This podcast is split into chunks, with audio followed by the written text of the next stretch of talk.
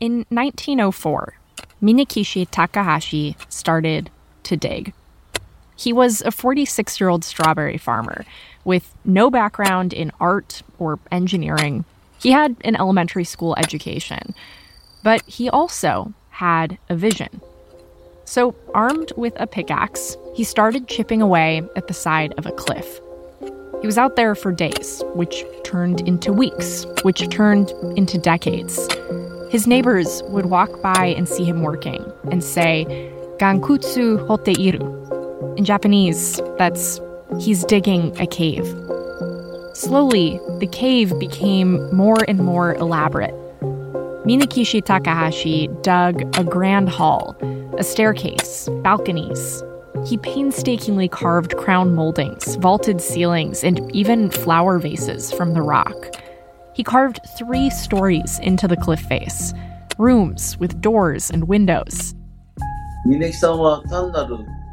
Minekichi-san is he's a nobody. He's just a guy.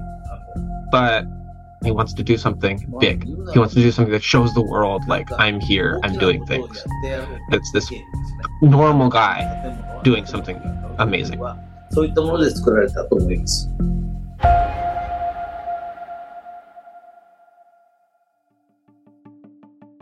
I'm Sarah Wyman, and this is Atlas Obscura, a celebration of the world's strange, incredible, and wondrous places.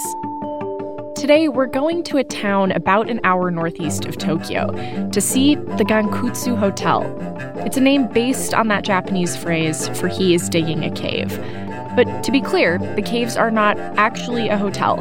They're a magnificent work of art carved into the side of a cliff. We'll hear the story of the man who was digging a cave and an architect and a photographer who are keeping his legacy alive. After this.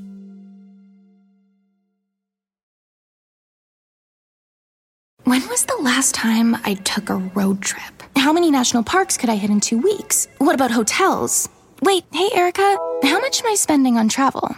When your questions about life turn into questions about money, there's Erica, the virtual financial assistant to help you spend, save, and plan smarter. Only from Bank of America. What would you like the power to do?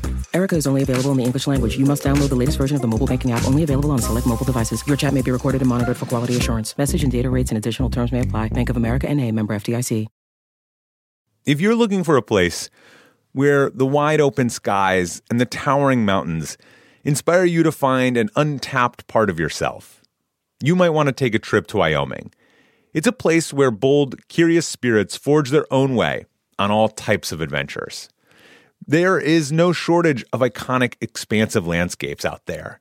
You can discover breathtaking hikes, stunning state parks, authentic Western culture, and other historic sites, along with the tales of famous outlaws like Butch Cassidy and pioneers like Buffalo Bill Cody. The truth lies west. Discover yours at travelwyoming.com.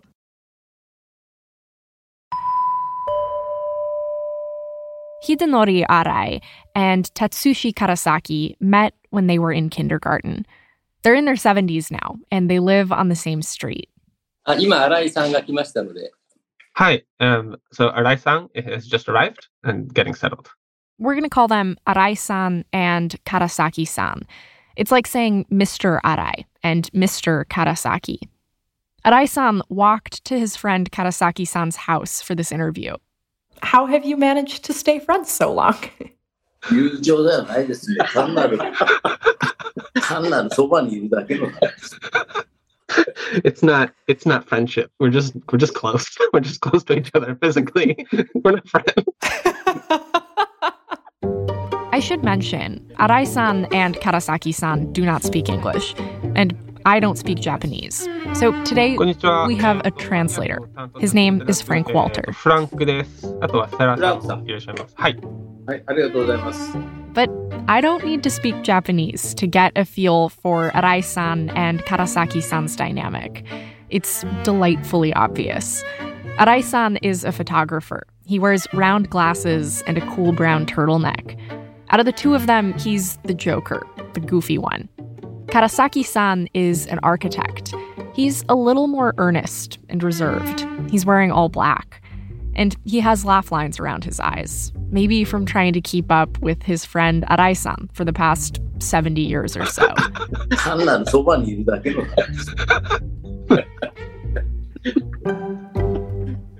Anyway, I called Arai-san and Karasaki-san to talk about the Gankutsu Hotel because they recently published a book about it. It includes almost 50 photos Arai-san took of the site in the late 1970s. And Karasaki-san wrote an introduction to the book, which tells the story of the place and the man who built it. Here's Karasaki-san. えー割合、えー近くなんですね、ガンクスホテルは。あの、家から。 な So ので、小さい basically, it was kind of close to my house when I was growing up. And like as a kid, I would be, go and visit. And it was this really impressive place that just kind of had this lasting impact on my mind. Hmm. I'm curious, do you remember the first time you went? 多分、小学校の3年生ぐらいだったと思うんですが、 So um, the first time I went to the Gankutsu Hotel was uh, I was a third grader in elementary school. And so when I went inside, basically about a meter, about three feet off of the roof, there was this mist or like kind of cloudy wet from the condensation created because of the Japanese, the very humid summers. And so that was really impressive or really um, inspiring. Arai-san was there that day too. They were part of the same Boy Scout troop. After high school, Arai-san and Karasaki-san went to different universities and started different jobs. They fell out of touch, like childhood friends sometimes do, until 1978, when they ran into each other on a train. They got to talking about photography, about architecture, and Karasaki-san said, Hey, here's something you might be interested in taking photos of. Remember the Gankutsu Hotel? So they went back together. What was your goal at Isan? What about it were you trying to capture with your camera? ともかく、あれは誰も撮っていないっていうのが不思議な感じですよね。 So the first thing was no one had ever taken photos of it before. Wow. which is radically surprising. Like you would expect people to have taken photos of it before. And so the thing that I was focused on was being the first person, and as the first person, how to take photos um, that would express it appropriately. まあ、あの、夜 の、 So like we we took some photos at night when it was getting dark, and it was almost grotesque, kind of how the how it seemed to change in the light. 残ってるのがたくさんあって、えそれとあの、ガンクスホテルは、 You can see where the holes were cut into the rock. You can see the um, after effects of the tools that were used um, to actually open the cave and and create it. It's kind of it has this very man-made feeling to it, despite the fact that it's kind of surrounded by nature. And then it also has this kind of weight to it that is hard to describe, but also kind of unnatural, especially because because it's connected in multiple ways and there's multiple openings in the rock. You can actually hear kind of sounds coming from inside as well. The cliff face where Minekichi Takahashi started digging in 1904 is made of a type of rock called tuff. It's compacted volcanic ash and dust that looks and feels a little bit like sandstone to the untrained eye, but it's more structurally sound. The facade is painted white, and Minekichi Takahashi carefully carved lines around each of the doorways and windows to look like columns and arches. He filled them in with black and gray paint, so the cliffside looks almost like an illustration that someone's brought to life. It's incredibly graphic and striking.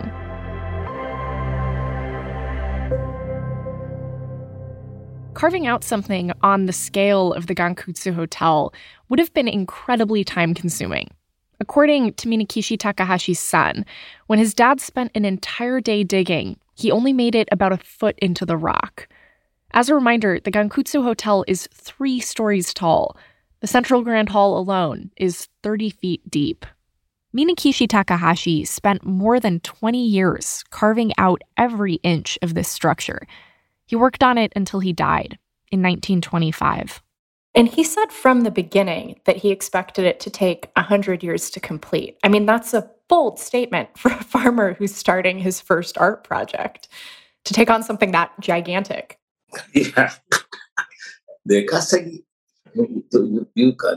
yeah, he said he, he said that. Yeah, he said it was going to take three generations and 150 years. Some people have suggested that Minekichi Takahashi started digging because he wanted to store food in the cold caves or live in them. There are some famous caves literally across the street that date back to the 4th and 7th centuries CE, and people did used to live in there, so it's not unprecedented. But Karasaki san and Arai san aren't convinced.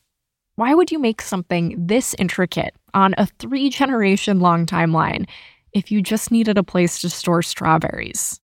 Why do you think he put so much effort into building this? うん、まさによくわからないんですけどね。 It's like it's it's pretty hard to say, right? It's quite difficult, but obviously he wanted to create something that would last. That would last as I was here. It's it's this is my legacy. あの、どど Karasaki san points out that in the late 1800s and early 1900s, when Minekichi Takahashi was alive, Japan was going through a huge amount of industrialization and modernization, changing from a feudal society to one that prioritized education and technological advancement. It ended its isolation policy and started looking to the West for inspiration. そういったことが、なんていうの、背景にあったんではないかと思います。And so that that's in the background, right? That's what we, like, you can kind of assume that that's all going on in his mind and his, in his experiences when he's starting to this project. Minekichi Takahashi would have grown up in a house without electricity. He would not have learned chemistry in school. But he was curious, and that shows up in the castle he dug out by hand, which includes a telephone booth he carved out of the rock and a laboratory. But if you look at the actual construction of the laboratory, it's not something that you could actually do science or experiments in. Um, and if you think about it, at the time, there was maybe four or five, maybe six phones in all of Saitama Prefecture at the time. He's not going to be putting a phone line in there. And so I, I, it's hard for me to think that he actually created it with the intention of it being used. That it was something that is more of a dream. It's more of an expression than it is. No, in the laboratory, we're going to do science. あの、ぼぼ僕としては残ってほしい。うんまあ、 So 残せない for me, と思うんですけど残ってほしい One, one thing is it's it's showing the world like a normal person's desire, a normal person's idea of creating something that would last, a normal person's legacy. Um, because if you think about like it's it's this man who grew up in this tumultuous time and he he had this idea and he wanted to create it. And then there's this second interesting thing of like he started creating it when he was 46. Karasaki san compares the Gankutsu Hotel to Ferdinand Cheval's Palais Ideal in France and Simon Rodia's Watts Towers in LA. It's a work of art created by someone who others might not necessarily have appreciated as an artist. It's really these kind of older men creating these kind of legacy monuments that are not associated with any sort of technical skill or anything like that. And I think that that's really important. It's really hard to describe exactly what that thing is, what what that what that feeling is that that causes them to do that. But my hope is that maybe not everyone. It's kind of like it's it's it's it's an ephemeral kind of feeling or an idea, but for people who read the book and look at the photos to kind of see that and kind of think about that in their own life and kind of think about what what kind of pushes these men to do these um, these things that kind of no one else understands, um, and to kind of leave a legacy that is still quite mysterious.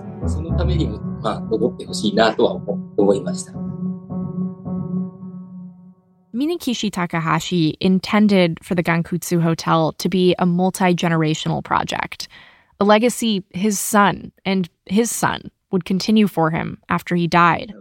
But like that's that's that's his dream it's not necessarily his son's dream. Like you can't force your dream on other people. So he did bring his son and when his son was uh, a child he had him like come on you gotta dig you gotta dig. And his son did because like it's his dad and he wants to help but his son didn't share the same aspirations there. And so it's very interesting this man who has this huge dream but it's really only his Mhm. and it doesn't it doesn't continue. Minekichi Takahashi's son did do preservation work on the hotel through the 1970s. He also opened it to the public and sold tickets. But in 1985, the land above the hotel collapsed into the second story. It was filled with dirt. Parts of the facade shed off in big chunks. The property was closed after that. And in the years since, Minekichi Takahashi's descendants have sold it to the government. They're hopeful that in the future they might turn it into a state park or something and put some money into repairing and preserving it. But in the meantime, the Gankutsu Hotel is completely closed to the public. The first and last person to ever professionally photograph it was Arai-san. Arai-san and Karasaki-san's book ends with a postscript. The last sentence just says, Here, the Gankutsu Hotel exists.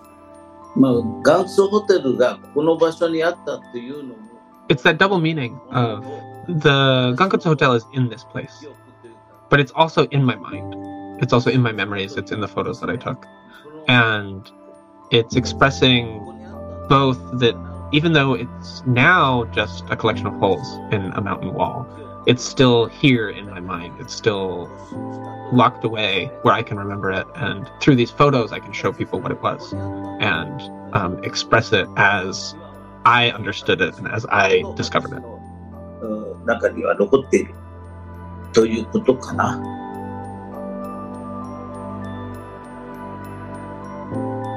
Special thanks to Frank Walter for all of his help with translating this episode. Thanks also to Arai-san and Karasaki-san for taking the time to talk to me. I asked them where listeners can purchase a copy of their book if they'd like to support their work. And Karasaki-san said that if you are interested, you can email us and we'll put you in touch with them. Although Araisan also mentioned that he hasn't quite figured out how to make photo books profitable yet. this is this is what Araisan said. Yeah, but like I'm losing money on every book. It's, I'm in the red. It's I'm selling I'm selling these books for eight thousand yen, but these books cost me twelve thousand yen to make. So like the more I sell, the poorer I get. This podcast is a co production of Atlas Obscura and Witness Docs. This episode was edited by Tracy Samuelson. Our production team includes Dylan Thuris. Doug Baldinger, Chris Naka, Camille Stanley, Willis Ryder Arnold, Manolo Morales, Baudelaire, Amanda McGowan, Johanna Mayer, Gabby Gladney, Gianna Palmer, John Delore, Casey Holford, this episode was mixed by Luce Fleming. I'm Sarah Wyman. Thanks so much for listening.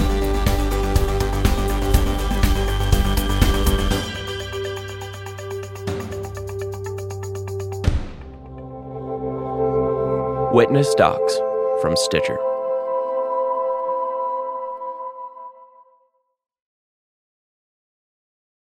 The world isn't wide enough for those with an insatiable desire for discovery.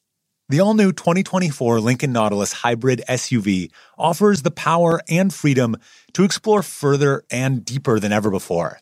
Intuitive, smart features ensure that you're always connected to the road ahead. Inside, a thoughtfully designed cabin immerses you in a universe that is all your own. The larger than life panoramic display spans the entire width of the cabin.